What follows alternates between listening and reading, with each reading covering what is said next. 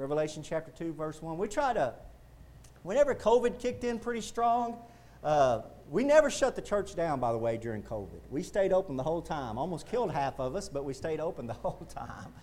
Uh, I caught COVID, so a lot of us caught COVID, but the Lord's seen fit to see us through it, and here we are. But we never did shut down during COVID, but during that time, we did something that I didn't want to do. I fought against it. I fought every way I could keep from having it, but y'all talked me in. Some of y'all, I'm not going to mention any names, talked me into getting us on Facebook, live streaming it. So if you, if you were at home or couldn't make it up here, you could still keep up with what was going on in the church. So we are still to this day live streaming. We do it through uh, Facebook and we do it through YouTube. A lot of times we get kicked off of YouTube because I mentioned something about COVID and they kick me off of YouTube. But a lot of them get up on YouTube and stay up on YouTube. So if you miss a Sunday and I'm preaching through this book of Revelation and you miss a Sunday or something happens, you're out of town or whatever, you should be able to find it up on, on Facebook or YouTube unless they kick us off. And I take that as a badge of honor when they kick me off of YouTube. I do. I take that as a badge of honor. I'm like, I, I tell all my pastor friends, yeah, I got kicked off YouTube, you know, like I'm bragging about it, you know. But uh, I guess I kind of am. But uh, uh, and I, am pretty lenient. I mean, I'm not, I'm not hard about uh, the vaccines and stuff like that, but like I just mentioned that twice. I've mentioned that twice now. Watch this get kicked off. But you're here, so amen. You're going to get to hear it. We're going to go through it together. Revelation chapter 2, Revelation chapter 2, verse 1 Unto the angel of the church of Ephesus write, These things saith he that holdeth the seven stars in his right hand, who walketh in the midst of the seven golden candlesticks. Dear Heavenly Father, Lord, as we come to you, Father, and opening up your book, opening up your word, Lord, we believe every bit of it. We believe every word, every letter, Lord God. Help us, Father, to understand it, though, as we go through this book of Revelation, Lord. A lot of these things are higher than us, uh, wiser than us, Lord God, and we're going to need your Holy Spirit to lead us and guide us and direct us this morning. Father, I pray, Lord, if there's somebody on the sound of my voice, Lord, that doesn't know you as their personal Lord and Savior, Father, I pray, Lord, as we give this invitation at the end of this service, Lord God, that come on down and get saved, Lord God. And I thank you, Father, that salvation is so simple, Lord, that we just put our faith in Jesus Christ, Lord God, and you'll save us, and we thank you for that. And I'm praying all this in the name of my Lord and Savior, Jesus Christ. Amen. So, what's going on here is John has seen a vision, and Jesus Christ shows up, and he shows up in this vision as a judge He's showing up not lo- he's no longer this lamb. He's no longer this suffering prophet. He shows up as a high priest, as soon to be a king, and he shows up as a judge. And as he shows up, he tells John, These seven candlesticks are seven churches, and I want you to write this letter to the seven churches. And he names them out, and that's what we're going to study here. So when you go into Revelation chapter 2 and Revelation chapter 3, what you're going to have going on here is these are the seven le- these are the seven churches and he's going to write to each one of them and he's got something specific to say to each one of these seven churches. And what you'll realize when you study this out, and I've been studying Revelation for 25 years, what you'll find out when you study this out is that these letters and these churches represent real distinctly church history. So if you go to Ephesus and you go to Smyrna and you go to Pergamos and you go to Thyatira, as you're going through these different churches he's writing to, and I'll point this out as, I, as we preach through it, you're going to see the church history and you're going to see the history of the church as it grows up into what it is today, which is total apostasy. But as it begins, you're going to see, and Jesus Christ is writing to the seven churches. Now, brothers and sisters, there's a lot of great, incredible stuff about the book of Revelation. And I love the book of Revelation, but I'm here to tell you, and you might not understand this now, but if you study it long enough and you study the Word of God like I have long enough, you'll understand what I'm about to say. There's nothing more important to you this morning than Revelation chapter 2 and Revelation chapter 3. Now, Revelation chapter 13, you got the mark of the beast. You got a lot of stuff that's going on in the world today. You're seeing that going on in the world today. It's important. It's interesting. It's really, uh, it's, it's fascinating. It's fun to study. It really is fun to study. But what you have going here in chapter 2 and chapter 3 is you've got your Lord and Savior, Jesus Christ, writing to you that's sitting in a church. See, when you study the book of Matthew, you study the book of Matthew, Mark, Luke, and John, what, what happens is you get to study, and this is true doctrinally. Jesus Christ is writing, I mean, Jesus Christ is speaking through a lot of those gospels to Jews, to a Jewish Jew. And it's to Jews. And he's writing to Jews and speaking to Jews, and there's a very Jewish slant to it. But, and, and a lot of that doesn't apply to us today. Some of that stuff in Matthew doesn't apply to a Christian living in 2022. But when you get to Revelation chapter 2, you can't get around any of that. This is Jesus Christ, resurrected, New Testament, writing to Christians that are in a church. It's for us, and there's no way to deny it. You can't doctrinally or get in the scholarly and get in there and say, okay, well, this doesn't belong here. This belongs to a Jew. He's writing and speaking to Jews. No, this is to a church, to you guys that are sitting in a pew this morning. This is everything he's got to say to you. And I'm here to tell you, a lot of it's not very good. And he's going to commend some of them. He's going to say, hey, you are doing a good job here. And sometimes he's going to say, you're not doing a good job at all right here. You need to do better.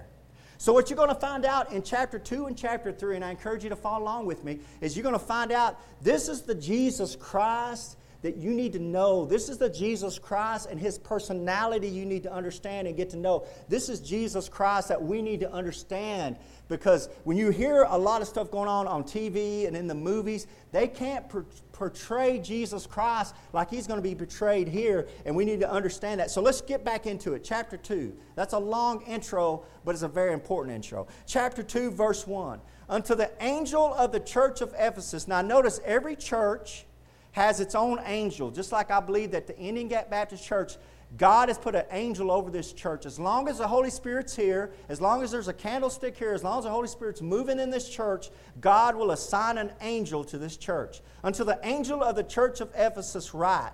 Ephesus. Ephesus means full purpose.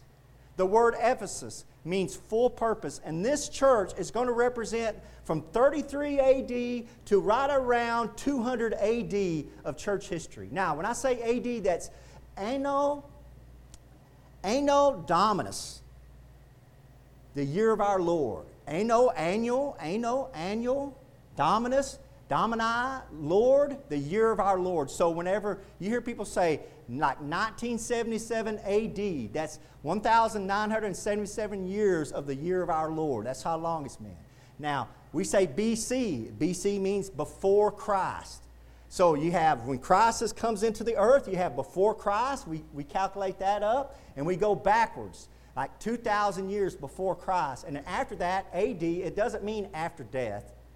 But that's a good way to remember it, but that's not what AD means. It doesn't mean after death, it means it's a Latin term meaning Anno Dominus, which means the year of our Lord. So you got go off. So what happens nowadays if you look in a Discovery Channel, you look at all the science magazines, they don't like to say AD and they don't like to say BC.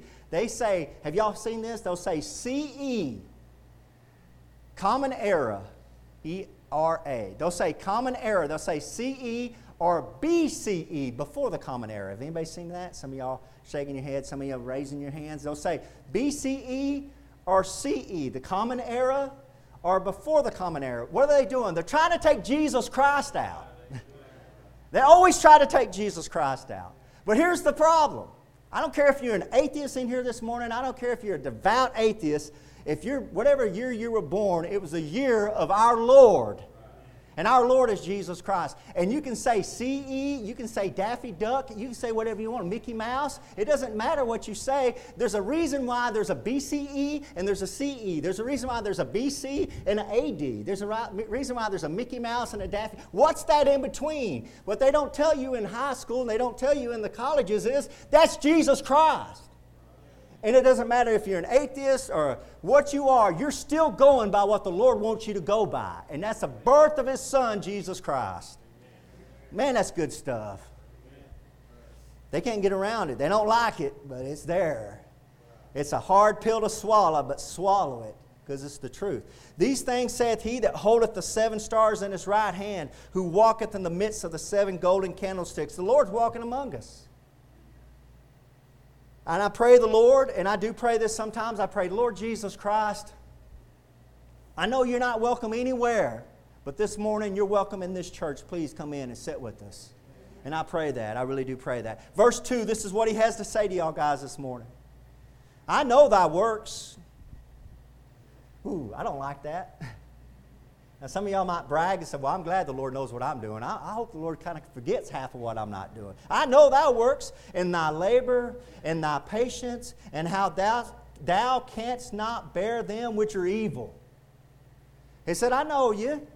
And this is, remember, the church, this is the beginning of church history. This is Ephesus. And he goes, I know what you're doing. I know your labor. I know your patience. And he knows one thing about them. I know thou canst not bear them which are evil. They're judging evil in the church. Now remember, this is written to the churches. And this is what the church should do the church should judge evil. We should judge evil among ourselves. If we see somebody's doing something really evil, we should be able to go to them, hey, brother, hey, sister, you can't be living like that. Now, see, this isn't popular preaching. See, I'm, I'm not old enough to I'm not I'm old enough to have seen a little bit of this, but I know a lot of y'all that are a lot more grayer than me know more about this. There was a time in churches where they would church you. What does that mean? That's where they would take you. And if you didn't do what they they thought you were doing something evil, they would say, You're not welcome in the church, leave. Brother Adams is saying amen. He remembers some of that going on. I was in a church that that happened in one time. This one lady, they called her a Jezebel. I didn't even know what that meant. That's not good.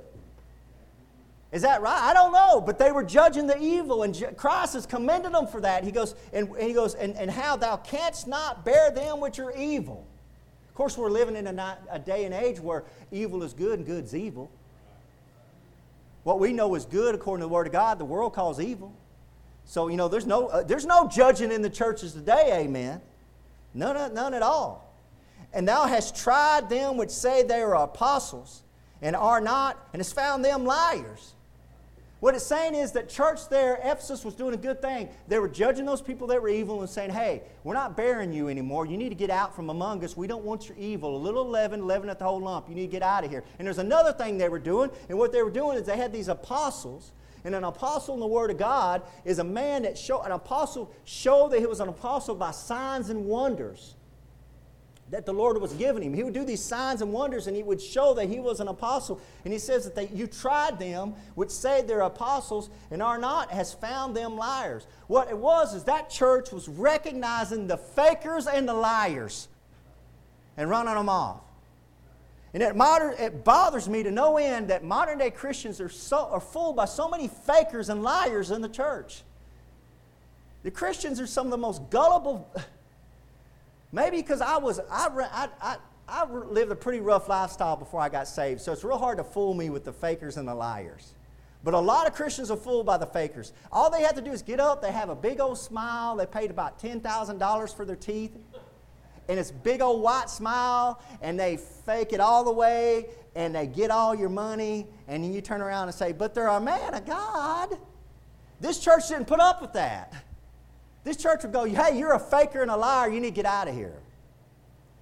Now remember, this is the words of our Lord and Savior Jesus Christ. This isn't Brother Keegan preach. This is I'm just reading you what, what he's saying is happening. Look at verse 3. And has borne and has patience, and for my name's sake has labored and has not fainted. That's one thing we need to remember in this church is are we doing what we're doing for the name of Jesus Christ? Or are we doing it for the name of Indian Gap? Are we doing it for the name of our sake because we're associated with this church. What are we doing what we're doing for? We should be doing everything we do and laboring everything we labor for for the name above all names, the name of Jesus Christ. The name they don't want to talk about. Praise God. Did you see? I know y'all didn't watch the Cowboys last night. If you did, I, uh, God bless you. You need to be repented of. But uh, did you see Trevon Diggs' son, little boy? I think he's like five, six years old. They had him up there. They were doing some kind of press conference. They had that little boy up there, and he's up on a stool, and he says, I love, I love the world. And he said, I love my family. He goes, I love God, and I love Jesus. And I thought, wow, I'm, he's lucky they didn't cut him off. Out of the mouth of babes comes the truth. He's the one that's brave enough to say, Jesus. Verse 4 Nevertheless, I have somewhat against thee, because thou hast left thy first love. Thou hast left thy first love. So he's commending them. He's commending them. He's saying, Y'all are doing a good job. Y'all are judging people that are evil. You're kicking out the fakers and the liars, but I have something against you. Nevertheless, have something against you. You've left your first love. You've left thy first love. What is your first love? Your first love, Christian, should be Jesus Christ and this book. That's your first love. Now, some of y'all might be like this, some of you are not. I don't know. But I know when I got saved, it was such an amazing experience for me. When I got saved, this weight of sin that I had lived in for years had been lifted off my shoulder. And when I took Jesus Christ, my Lord and Savior, it changed me. I mean, from the inside out, it changed me.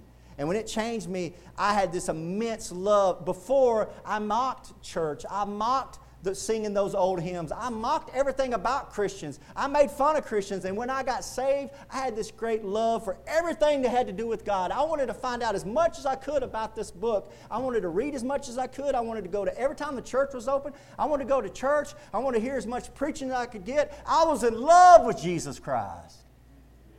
And Jesus says, Well, you've lost something, and you've lost, you've lost your first, your first love. You, uh, you married couples in here, you remember when you first got uh, started dating each other? Or can y'all even remember then? Remember how he would open up the door for you? Come here, baby, let me get this for you. He was so sweet to you. He'd do all kinds of nice things for you. And now he's in the car. Hurry up, I'm ready to get out of here, you know. I was in Walmart. Yeah, I, I, made the biggest mistake of my life. I was so bored being laid up for so many days because of my procedure. I followed my wife to Walmart like a fool. And I was following her around, and I said, Well, I'm going to go over here and look over here. So I got off by myself, and I was like a little kid lost. I'm like, Oh man, just, just don't hit me. Don't. And this couple comes by me, and I could hear them before they come by me, like, just, just bickering. Here they go like that, and I was like, here, and I look over, and it's a nice looking couple. They were like in their 40s, well put together. It wasn't like I expected them to look like one of them would have blue hair, the other one would have green, and you know, you know, look tattoos. No, they were just a respectable looking couple. And he was like, Well, I told you what I, I, told you not to do that. And she goes, I'll tell you one thing. If I say to do it, we're to do it and everything. She got her son following around. I'm like, Woo! And all the way down there, just. And he was just turning around. And I'm thinking, I wonder if that's what he did to get win her love. Say, hey, will you marry me now? I don't think that's how it went. You remember how you treated her? You remember how you treated him? Jesus Christ says, remember your first love and get back to falling in love with me. Some of the best advice I ever got from a preacher friend of mine, Brother Chad Reese, and I'm bringing, Brother Chad Reese is going to be coming in in September to preach Friday, Saturday, Sunday, and when it gets closer, I'll start announcing it. But Brother Chad Reese is coming in. But when I was going through the darkest moment of my ministry, when I was living at the very bottom of the barrel, I remember calling Brother Chad and talking to Brother Chad, and Brother Chad was so sweet to me. He says, Brother Keegan, he said, I, I don't know what to tell you, brother. I don't know your situation. Only you and the Lord knows. But he said, I'm going to give you some advice. I said, Tell me, brother. I said, I, I need something. I need anything, brother. And this is what Brother Chad Reese told me. He said, Brother, uh, you just need to fall back in love with Jesus Christ. You need to just fall back in love with Jesus Christ. That was great advice. And maybe some of us in here, we just need to fall back in love with Jesus Christ. Verse 5 Remember therefore from whence thou art fallen, and repent, and do the first works, or else I will come unto thee quickly and will remove thy candlestick out of his place, except thou repent. He's threatening verse 5 to remove the church, the candlestick. He said, if you don't get right with me, I'll just remove the candlestick. You see some of these churches, they're growing, everything looks great. Then they get away from the Lord. They forget what they're serving. They're supposed to be serving Jesus Christ. They forget their first love. And before long, that church just kind of dwindles down. It kind of dwindles down, kind of dwindles down. And then the Lord takes the candlestick out, according to verse 5. Verse 6. But this thou hast, uh oh, uh oh, this thou hast, that thou hatest the deeds of the Nicolaitans, which I also hate. Woo, strong words. That's our Savior Jesus Christ. He said it. I didn't go into your into your house last night and write those words in your Bible. They're already there. Jesus Christ hates some things. And what does he hate? He says he hates the deeds of the Nicolaitans. He said, and you're doing a good job because you hate them too. What is that? Nicolaitan. Nico means to conquer. Nico means to conquer. Laity is like laity, like the people, to conquer the people. What was going on, guys, when you study that out, conquering the people was that there was a religious group that was lording it over other people. There was a system, a religious system of starting to rise in the church, even at that time, where you had people where the preachers and the ministers were putting themselves above the people, and they expect the people to serve the preachers and they serve the ministers. And Jesus Christ hates that. When I'm not a reverend. The only reverend in the Bible is the Lord God. He's reverenced. I'm a minister. That means I'm a servant to you guys. I'm supposed to serve you. You're not supposed to serve me. I'm supposed to wait on you. You're not supposed to wait on me. Our Lord and Savior Jesus Christ proved that and showed that when He washed the disciples' feet. And He said, This is my example. If I'm your Lord and I'm your master and I wash your feet, you show that's your example. He said the Gentiles, they have people that are above them and above them and above them. It's not that way. In my church, Jesus Christ says the highest one, the top one of you guys, is at the bottom. He took it so far as to say when we get to heaven, the last will be first and the first will be last. There's going to be some of these people that are up on TV right now with those big white teeth, and they'll get up into heaven, and they're going to be walking towards the front of the line, and Jesus is going to stop them and say, Hey, boy, get to the back. You see that dear old saint right there? See that dear old saint that sit there in that church and serve me? Send her up here to the front. Send her, the one that went to visit the people in the hospital, the went to visit the people in the nursing homes, the one that fed the poor, the one that prayed to me, the one that lived a holy life and tried to do what's right. You send her, her up here. And you, you get back there to the back. Christ hates that stuff. And you're seeing it already starting to form in the church this laity where, hey, you're below me and you need to serve me. Christ doesn't like that at all. There's nothing special about me, brothers and sisters. The only thing is, I, I maybe have studied this Bible a little bit more, but you can too. I'm not showing you or giving you or showing you or telling you anything you can't find out for yourself if you decide to open up this book and read it and study it. Trust me, I've had some of y'all stop me and say, hey, you weren't right on that. And sometimes y'all are right. Amen. All right. But notice he says hate.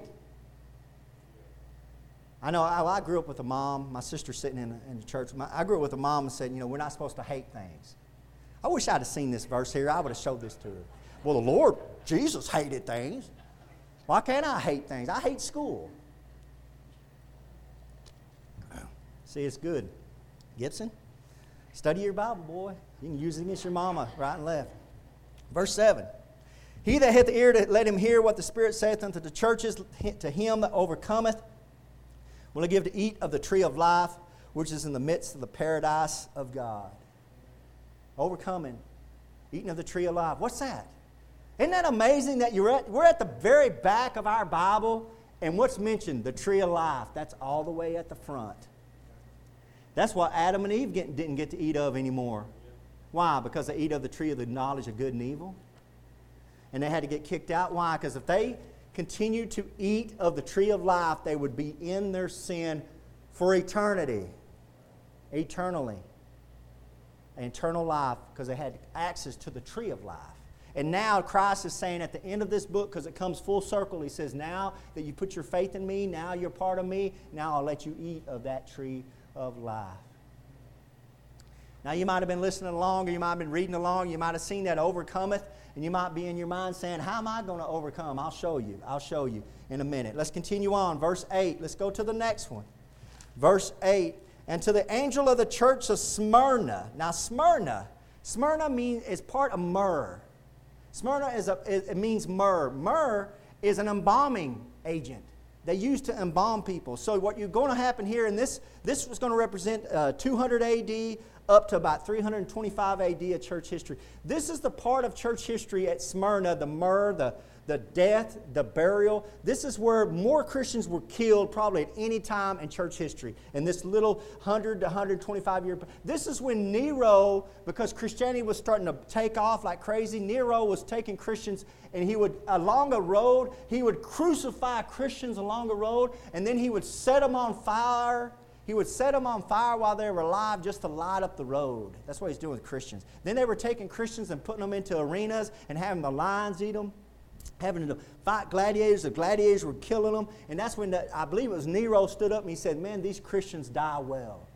There were more martyrs for Jesus Christ at this time. There was more bloodshed for Jesus Christ at this time. And Jesus Christ is going to mention this in verse 8. And so the angel of the church of Smyrna write, These things saith the first and the last, which was dead and is alive. I know thy works. There it is again. I know thy works. And tribulation and poverty, but thou art rich. Amen. I like to hear that.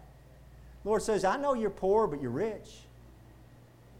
Amen. You know, when we get to the end of this, it won't be this morning, but when we get to the end of these letters, when he's writing to the last church age, the church age that me and you are living in today, the Laodicean church age, Christ says, You think you're rich and you think you're wealthy, but you're poor and you're naked and you need to repent. And here he's saying to this first church age Christian, he's saying, I know you're suffering, I know your tribulation, and I know that you're in poverty, but you're rich. Amen. And I know the blasphemy of them which say they are Jews and are not, but are the synagogue of Satan. You had some fakers in the church still. And they were claiming to be Jews, but they weren't Jews. And they are what Christ says in verse 9. This is Christ. They are the synagogue of Satan. Do you know there's churches of Satan around here? Do you know that Satan has his churches? See, a lot of the world has this funny idea about Satan that, he's lit, that Satan is working in the bars and in the whorehouses and all these weird, crazy places of sin, like in Las Vegas. No, that's not the devil. That's mankind. Sin of mankind. Where the devil works is in the religious realm. The devil works in the churches. The devil has his own church, he has his own ministry, he has his own preachers, he has his own Jesus. If you don't understand that, study the Book of Mormon. He has his own everything. It's a fake. He's a faker, and he has his own synagogue of Satan. He has his own church, and Jesus Christ is mentioning it. Verse 10 Fear none of those things which thou shalt suffer. This is a suffering church. Behold, the devil shall cast some of you into prison, that ye may be tried, and ye shall have tribulation ten days. But thou be thou faithful unto death, and I will give thee a crown of life. He's talking about the suffering of this church age and of this church. You know, if you study this out in church history, there was 10 great persecution. It says tribulation for 10 days. There's, there was 10 great persecutions, and I can't give you all the names of these, uh, of, the, of the Neros and the uh, Caesars, and they had all these different persecutions where they were just extreme persecution, killing out the Christians by the hundreds of thousands, slaughtering them. And that's what he's kind of, that's kind of what this implies, a tribulation of 10 days. And that 10 is a number of, of, of the Gentiles. But he says, If they be thou faithful unto death, and I will give thee a crown of life. There's rewards waiting on you. Some of y'all are suffering. Some of y'all have had to give up a lot for Jesus Christ. Some of y'all have family members that don't have nothing to do with you because you took Jesus Christ. Some of you have some of y'all have family members that mock you for going to church. Some of you have family members that mock you for having a Bible. Some of y'all go to Thanksgiving dinners and Christmas dinners, and you have to sit there at the table, and everybody else is talking about drinking and carousing and womanizing and whoring around and talking about everything but God. And when you peep up and say, Well, I went to church, they look at you like you're a, a green alien from outer space. Y'all know what I'm talking about. Some of y'all are suffering, but there's rewards waiting on you. And he said, Hey, if you'll hang in there, I'll give you a crown of life. What would you do with a crown of life up in heaven? Well, this is what you'll do. The Bible says you're going to take that crown and you're going to have a chance to place it at the feet of Jesus. Say, Lord, I don't deserve this, but I'm going to give it back to you. Praise God. I'd love to be able to give back something to Jesus because he's done so much for me. Verse 11 He hath ear. He that hath an ear, let him hear what the Spirit saith unto the churches. So the Holy Spirit's talking to us through the church, through the preaching, through the words. He that overcometh shall not be hurt of the second death. Now, the second death, that's found in Revelation chapter 20. That's when you're resurrected the second time, judged, and then sent to a devil's hell. As a Christian, we're part of the first resurrection. That first resurrection, we've already been judged at the cross. We've already been, we've already been judged by, by God at the cross through the blood of Jesus Christ. It covers us. When we're resurrected, we're resurrected in Jesus Christ. We don't have nothing to worry about. The second resurrection, and we'll get into this when I preach about it, is that second death. You're resurrected, your body's resurrected, you come up before God, you judge for your sins. They look for your, book, your name in the Lamb's Book of Life. It's not going to be there. And then they cast you into the devil's hell. And the Bible says in Revelation 20:15, this is the second death. But notice it says, and the churches, look, he that overcometh shall not be hurt of the second death. Well, brother, I want to know how to overcome. I studied this out because when I was reading this, when I was studying this as a young man, I would read overcome and I'm like, have I overcome? Because this is Jesus Christ speaking to me in the church, and I would think to myself, have I overcome? And I know there might be some of y'all in here this morning are, are thinking to yourself, uh, Pastor, have I overcome? Well, let's find out how to overcome. Turn to 1 John chapter 4. Now, if you turn to the left, you'll find 1 John pretty quick. It's right before Jude, right before Revelation. You'll find 3 John, 2 John, 1 John chapter 4, verse 4. Have I overcome? Good question. Christ says if you've overcome, you won't taste of the second death. You won't be hurt by the second death. I want to overcome, so I'll show you how to overcome. 1 John chapter 4, verse 4. And I'm taking my time because I'm praying and hoping that you'll be able to follow me along in the scriptures, in your Bible. 1 John chapter 4, verse 4. Let's look at this first. Ye are of God, little children, and have overcome them. Overcome the Antichrist, overcome the spirit of the Antichrist, is what he's referring to. Overcome the, the world, the false prophets. Year of God, little children, and have overcome them. All those I just mentioned. Why? Because greater is he that's in you than he that is in the world. Amen. Praise God. Who's in you? The Lord Jesus Christ. Colossians Christ in you, Christ in you, Christ in you, the hope of glory. And the Bible says, Greater is he that's in you than he that's in the world. Yeah, the devil's strong. Yeah, the devil has power. Yeah, there's unclean spirits. There's the satanic forces. You're seeing it work in the White House. You're seeing it work all in China and Russia. You're seeing all this take place and you're like worried about it a little bit, and you're like, man, that's some strong forces. And the Bible reminds you, hey, you've overcome. Greater is He that's in you than He that's in the world. You got something pretty good in you. You got the creator of the universe in you. You know who created the devil? The one that's in you. The one that's allowing the devil to do what he's doing is the one in you. Hey, he's got a plan. You don't worry about it. Greater is he that's in you than he that's in the world. But, Brother Keegan, I still don't feel like I've overcome. Well, neither have I. So look at chapter 5. 1 John chapter 5. Look at verse 4. Let's find out how to overcome. Let's find out how to overcome. 1 John chapter 5 verse 4. Let's find out how to overcome. For whatsoever is born of God overcometh the world. Are you a born again believer in Jesus Christ? Amen. Can you say you're born? You, can you say you've been born again? Well, I mean, not everybody can say that. You know, I have a friend, uh, Gabriel Diaz, dear brother in Christ. He needs to get right with God. But one time he was dealing with a Catholic lady, Catholic friend of ours. He was dealing with her and he was talking to her about Jesus Christ. You know what she said? Her, he's, her face got real twisted and she looked at him and she said, You're one of them born again believers. he said, Yes, I am. She said it like he was the devil. You're one of them born again believers. yeah, yeah, yeah, I'm born again. I've trusted in Jesus Christ, my Lord and Savior. He's living in me, the hope of glory. Why do you say stuff like that? Because I read my Bible and I study my Word. Just like Jesus Christ told me, and He said, You've left your first love. Your first love should be me and my words. See, I've said that and said that and said that, and I hadn't showed it to you. And I'm hoping I can find it. And I'll find it. Because I want to read it to you. Because I don't think, I don't know if you. Uh, Jesus answered, saying to him, If a man love me, he will keep my words. That's John 14, 23. Jesus Christ says, If a man love me, this is Christ. This is John chapter 14, verse 23. If a man love me, he will keep, he will keep my words. If you love Jesus Christ, you're going to keep his words. That's where the Catholics fall down. And not all Catholics are lost, but a lot of them are, is they don't keep Jesus' words. They keep the tradition of the church. And they forget about the words of Jesus Christ. And he says, if, you, if a man love me, he will keep my words, and my Father will love him, and we will come unto him and make our abode with him.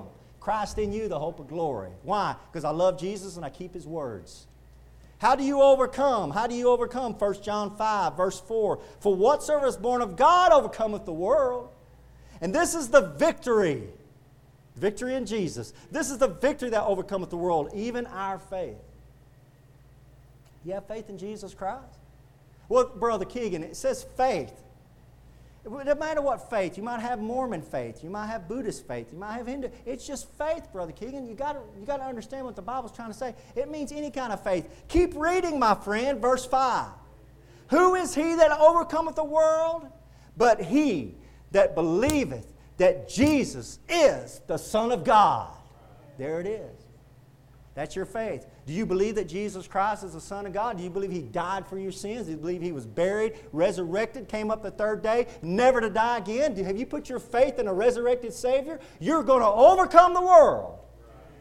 Amen. You got it right there. You got it right there. Let's turn back to Revelation. Boy, I'm right on time. Is that enough for today? Is that enough for today? Is that enough hammering for the day? We got another letter we could read. We got another letter we could read. Revelation chapter 2. Revelation chapter 2. I'm going to stop there. I don't want to wear y'all guys out. I appreciate y'all coming in here this morning. I want to ask you a good, honest question. Can you say I've overcome the world? Can you say I've put my trust completely in Jesus Christ?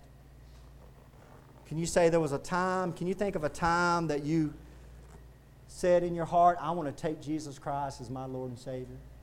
You know, we're not talking about getting baptized. We're not talking about going to Sunday school or going to church or giving in an offering plate. We're not talking about any time like that. We're talking about a simple time that it was in your head. You had the head knowledge that Jesus Christ died for your sins. And you had the head knowledge, you knew that he was buried and he came up the third, grade, third day. You, you understand that. You got the head knowledge. You believe in his death, burial, and resurrection. But there was a time that that head knowledge got right down in here to the heart, and you said, I want to take him as my Lord and Savior. And you put your heart on Jesus Christ. You say, I, I want to be saved. Why do you want to be saved? Because when you're being saved, you're being saved from something. You know you're a sinner. You know somebody, you know you're somebody who should be condemned. And that if you stand before God in your own sins, you would be condemned. And you need a you need somebody who will get you out of it. You need a lawyer, you need a good advocate. And Jesus Christ is all of that. He's been all of that for me. And there was a time when I was about 17 years old when I knew I was a sinner and I was sitting in a church a lot like a church like this and I heard the preacher preach a lot like what I'm preaching right now and I said in my heart I need and want to get saved. I want to put Jesus Christ as my Lord and Savior. And I just walked down an aisle just like a church like this. I went to the front and I said, uh, Brother Packer, I want to get saved. And I'm here to tell you, it's the best decision ever made in my life. Have I been a good Christian? Not by a long shot. Have I done everything I'm supposed to do? Not by a long shot. I've embarrassed me, I've embarrassed my family, I've embarrassed Jesus Christ on a daily basis. But here's the truth. He said, Any that come unto me, I'll in no wise cast out. And I came to Jesus Christ as a filthy, rotten sinner. And he took me and he hugged me and he said, I love you, and he's never let me go. That's the Savior I know. And that's why He has a right to say, hey, I expect some more out of you.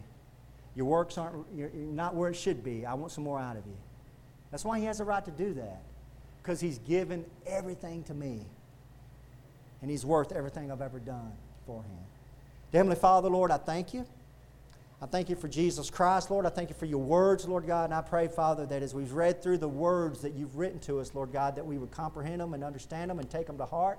And Father, I pray, Lord God, I don't want anybody in here to go to hell, Lord God. I know that you came on this world not to show us how to live a better life, Lord, but you came down in this world, Lord God, to die for us. And Lord, there's people in this room that you died for, Lord. We thank you, Father, for dying for us, shedding that precious blood on the cross, Lord God, that we might take it and apply it to our souls, Lord God, and we might get saved, Lord. I thank you for your Holy Spirit that leads us and guides us and directs us, Lord God. I thank you for these people, Lord, that came out this evening and this morning that could be anywhere else, Lord, but they chose to come out this morning to hear your word, Lord God, and to be around other people that love you. And Lord, I thank you for that, and I pray you bless them and bless them for that, Lord. And I'm praying all this in the name of Jesus Christ. Amen. Hello, friends. This is Pastor Keegan Hall of Indian Gap Baptist Church of Indian Gap, Texas. If you'd like to contact us, you can do it at IndianGapBaptist.com. On the internet, it's IndianGapBaptist.com. But I have a question for you. If you died tonight, do you know if you would go to heaven? You know, if you're not sure, let me show you a few verses out of the Bible so you can know if you have eternal life. The Bible says in 1 John chapter 5 verse 13, these things have I written unto you that believe on the name of the Son of God, that you may know that you have eternal life, and that you may believe on the name of the Son of God. So that verse tells us there that you can know you have eternal life. And I want to show you how you can know that. Jesus Christ talked in John chapter 3, verse 16, and most people have heard this verse For God so loved the world that he gave his only begotten Son that whosoever believeth in him should not perish, but have everlasting life. That's an amazing verse, of course, talking about how God gave Jesus Christ as a gift to the world. But verse 17 and 18, he went on to say something interesting. For God sent not his Son into the world to condemn the world, but that the world through him might be saved. So the whole reason Jesus Christ came into this world was to save you and to save me and you. But in verse 18, he says something that's amazing. He says that he that believeth on him is not condemned. He's stressing a faith. It's putting your faith into Jesus Christ. But he says there in verse 18, But he that believeth not is condemned already, because he hath not believed in the name of the only begotten Son of God. So he says you're condemned already if you haven't believed in Jesus Christ it's not like you're going to go to heaven and you're going to stand before God and you're going to have God put your good deeds on the scale and your bad deeds on, on the other side of the scale and He's going to weigh it. And if you've been a good enough person down on this earth, that He'll let you into heaven. It doesn't work that way. Jesus Christ is real explicit here to say that you're condemned already. You need a Savior right now. The same chapter down in verse 36, it says, He that believeth on the Son hath everlasting life. It goes back to a believe, putting your faith in Jesus Christ as your Lord and Savior. But the verse continues, And he that believeth not the Son shall not see life, but the wrath of God abideth on him. See, it's going on right now. You need a Savior right now. You need to be saved from a devil's hell. Paul sums it up real good here in Romans chapter 10, verse 9 that if thou shalt confess with thy mouth the Lord Jesus, and shalt believe in thine heart that God hath raised him from the dead, thou shalt be saved. It's putting your faith in Jesus Christ from the heart. For with the heart man believeth unto righteousness, and then with the mouth confession is made unto salvation. It's very important to confess Jesus Christ because the mouth shows where the heart's at. And in verse 13, he sums it up For whosoever shall call upon the name of the Lord shall be saved. So, friends, as simple as just bowing your head and saying a prayer, something like this Lord, I know I'm a sinner. I know you died on the cross for my sins. I believe you can came up from the grave and are alive right now listening to me. I invite you into my heart to save me. Please save me, Lord Jesus. Amen. If you prayed something similar to that, we'd love to hear from you. You can contact us at IndianGapBaptist.com. And God bless you, and until next time. Casting all your upon him.